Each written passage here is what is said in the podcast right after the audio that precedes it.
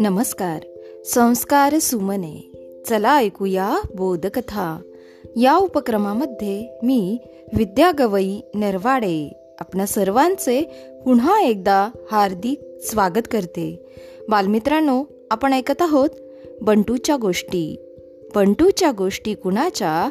आरशात पाहून ओळखायच्या. आपण ऐकत आहोत बंटूचा पोपू. बंटूचा मित्र पोपट म्हणजेच पोपू ही गोष्ट.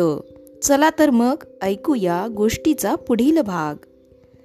रोज झोपताना बंटूची आई बंटूला एक गोष्ट सांगायची. झोपायची वेळ होताच बंटू आईला म्हणाला आई आज तू मला गोष्ट सांगू नकोस. आईला नवल वाटलं. आज असं अचानक बंटूला काय झालं? पण आई पाहते तो काय? बंटू जागेवर नाहीच. तो आणि पिंकू पोपूजवळ बसले होते. बंटू पोपूला गोष्ट सांगत होता. बंटू सांगत होता तुला छान छान गाणी म्हणता येतात. शिट्टी वाजवता येते. आणि मला की नाही सुंदर सुंदर चित्र काढता येतात. तू मला गाणी शिकव शिट्टी वाजवायला शिकव. मी तुला चित्र काढायला शिकवीन. ही आपल्या दोघांची गंमत ह? कुणाला सांगायची नाही. पिंकू म्हणाली मी काय शिकवू पोपूला? बंटू विचार करू लागला. इतक्यात पोपूनं आपले पाय हलवले. ते पाहून बंटू म्हणाला हं आयडिया सुचली. तू की नाही पोपूला नाच करायला शिकव. हे ऐकून पिंकूलाही बरं वाटलं. आणि पोपूचे पण पाय हलायचे थांबले. बंटू लाडात येऊन पोपूला म्हणाला पोपू तू मोठा झालास की मला उडायला शिकवशील का?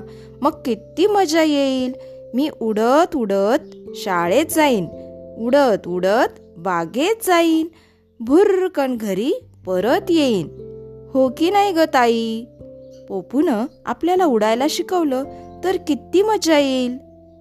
पिंकू म्हणाली मी काय करीन माहीत आहे का? मी झाडाजवळ जाईल आणि उंच उडेन. झाडावरचे आंबे पेरू घेऊन येईल. आपण आंबे खाऊ आणि पेरू पोपूला देऊ. आपल्याला पेरू मिळणार असं कळताच पोपूही हसला. आई म्हणाली चला झोपा पाहू आता. पोपूलाही झोप आली असणार. आणि गंमत म्हणजे पोपूनं आईचं बोलणं ऐकलं आणि पोपूला झोप येऊ लागली.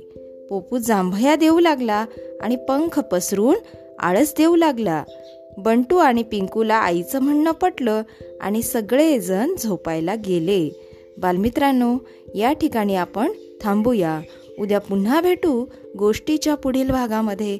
तोपर्यंत सुरक्षित रहा आणि काळजी घ्या. धन्यवाद.